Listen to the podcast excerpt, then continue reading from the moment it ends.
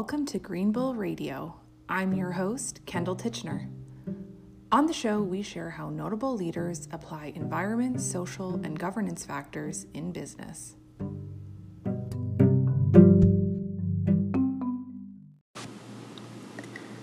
Rosa Rivero of Responsibility Matters joins us to discuss the fundamentals of ESG reporting. Rosa has led the development of sustainability reports for corporations across a variety of industries, including oil and gas, electric gas utilities, fertilizers, chemicals, and heavy equipment. Today, we discuss ESG reporting frameworks and materiality assessments. Thanks for joining us, Rosa. I'd like to start by having you introduce yourself. Tell us about you. So, I have a degree in mechanical engineering and an MBA from Haskayne, where you currently go to school. Um, I've been, I'm a principal at Responsibility Matters, a consulting firm based out of Calgary, and we work with companies mostly in the resource industry, so oil and gas, mining, chemicals, to help them define what's important to them and then prepare their ESG or sustainability reports. So, how did you get into CSR and ESG reporting? I'm sure you've heard this many times before, but the path to sustainability or ESG is a very non-linear one. So, my first job out of university was in oil field services. Then I started working for a long-term city planning department helping cities like Kelowna and other cities in BC like plan for their long-term resources and I got really interested in sustainability because I was an engineer it seems to make sense that I would take my LEED green building certification.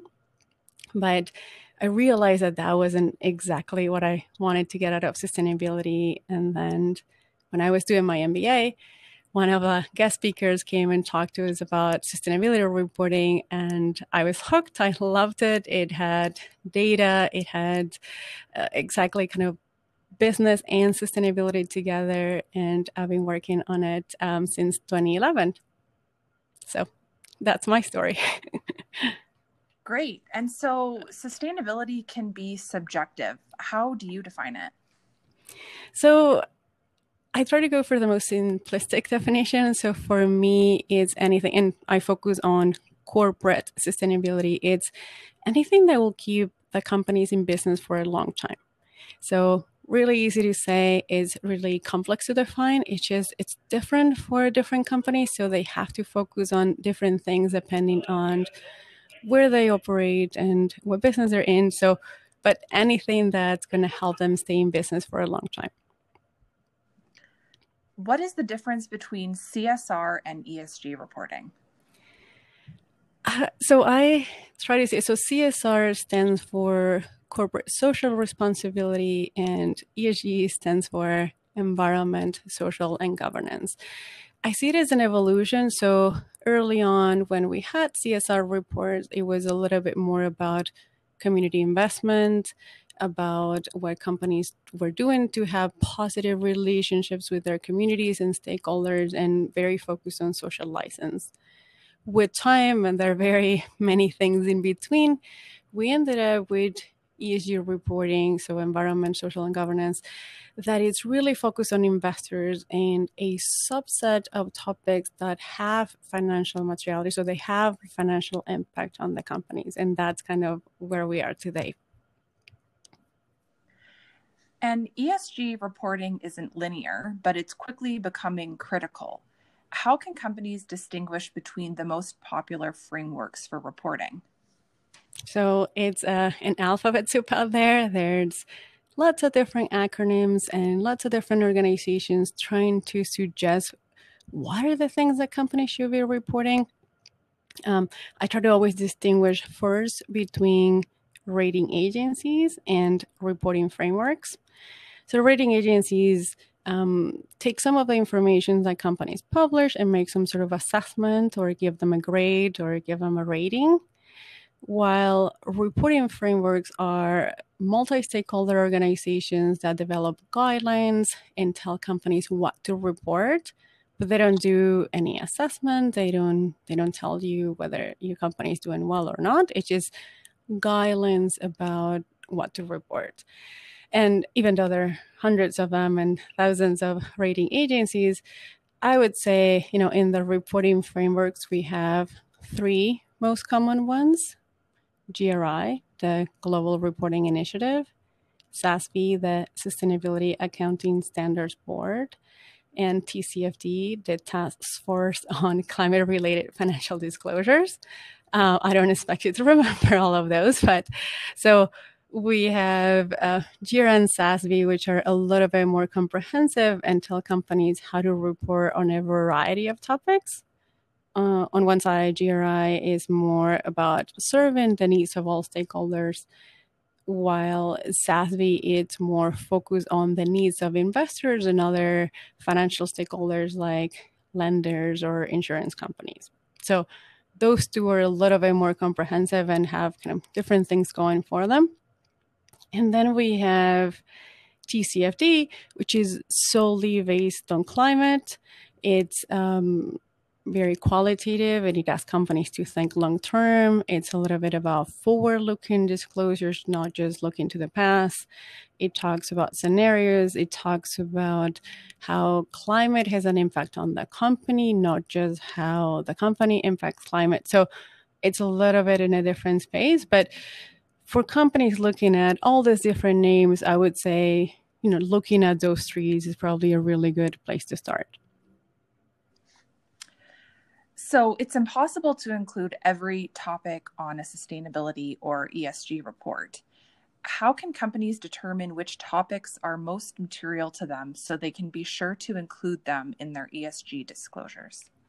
Yeah, I think that's, you know, nobody really needs a 200 page report. And I think if, if companies started reporting on everything that we think of as part of ESG right now, they would end up with really long reports that might not be that helpful. So um, there's something called a materiality assessment, and there are different ways to get at it. But the gist of this is always there's a subset of those topics that it's very relevant to the company. It would have an impact on their business. It's of high interest to their investors and also of other stakeholders. It reflects where they operate, it reflects the assets they have. So, coming up with a list that it's a subset of those very relevant, very material topics is the most important things that companies can do so that they, you know, set themselves up for success when they're trying to report. What are best practices for companies wanting to deliver an effective, informative report? So, being concise, even though it's really hard, um, focusing on material topics, it's it's kind of one way to get there. So instead of reporting on everything, focusing on those things that are the most relevant to them. So, is it common for companies to change which topics they focus on in their ESG reports year over year? Not to their core reporting need. So, you know, I guess your answer is no, but so they're the things that are the most relevant environmental and social impacts of the company wouldn't change unless um, you know they acquire a new company that it's in a different region and now they have to talk about different things. Or they divest some of their assets and now for example oh they don't have a pipeline which they used to have before. So anything that would alter the nature of their business it's a reason to change the material topics. And also you know, even though there's like a core set of things that they need to report, they also need to pay attention to what's happening in society. Because society moves faster than frameworks. So we have things like COVID. It's not in any framework, but companies need to talk about it. We have Black Lives Matter. We have attention to plastics. So we have a lot of things that are happening in society that companies need to address on top of their already material topics. There's many ESG rating agencies, and there's talk that there may be a consolidation among them. What are your thoughts on consol- on a consolidation, and what's the risk of limiting the number of rating agencies?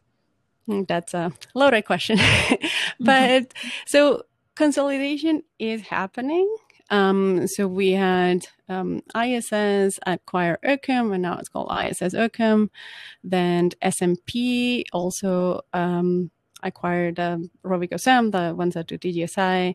Also, Morningstar acquired Sustainalytics. So we have lots of consolidation happening, and you know, in the credit agency, um, like financial credit rating agency side of things, we have a very consolidated space with, you know, companies like S&P being, you know, one, two, three uh, providers of credit ratings. But I think that's where they think the industry is going. I try to think about, and, and it would really help companies because companies are suffering from this rating agency fatigue with so many different ratings and questionnaires being sent to them. However, I try to see them a little bit more. So instead of ESG rating agencies being more like financial credit agencies, I try to see them as analysts. So I would not expect that all the analysts would say, oh, okay, sell, sell, sell, or like you'll have some that would say buy, sell, or hold. Like you'll have different opinions because providing the ESG rating of a company is so complex. There's so many factors, and um, somebody would believe that the environmental factors are higher, and somebody else would believe that the social factors are higher. So expecting them all to converge in one opinion it's really hard given the complex nature of what esg is so consolidation is happening there's no doubt about that whether we'll get to two or three i i don't know and i, I think we need the variety and then different investors can go with the agency that more closely aligns with their values just like people go with the analysts that closely aligns with what they believe the future will look like. Who has some of the best sustainability or ESG reports you've seen? Who's doing it right? That is a very, very difficult question. It's like picking a favorite child, but I think, you know, there are lots of things out there. And also, people have very different definitions of what a good ESG report is. I try to like in general concise reports. I also like reports that are not afraid to deal with the difficult issues, so that they don't shy away from the elephant in the room. I think you know had to pick two, and one is much shorter, the the Gap, the clothing company. I think does a really good job of addressing the difficult issues in a concise report.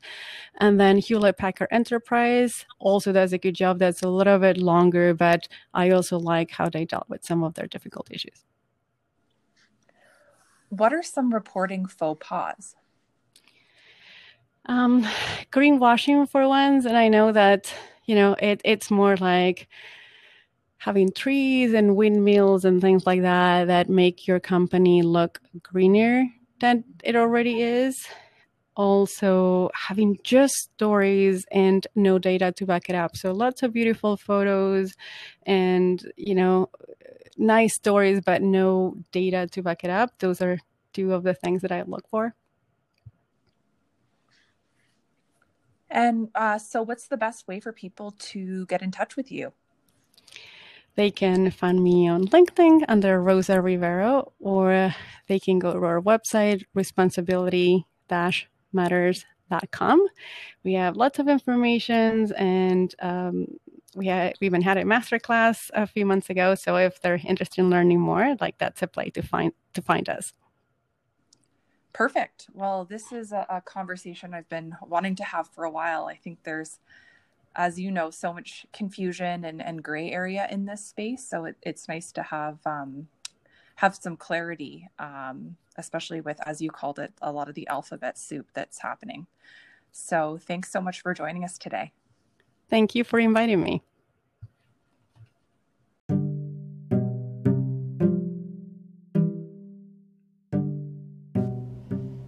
Thanks for joining me on this episode of Green Bull Radio. I'm your host, Kendall Titchener please submit guest ideas and ESG related questions via our social media at Green Bull Radio on Instagram, LinkedIn, and Twitter. Thanks for listening.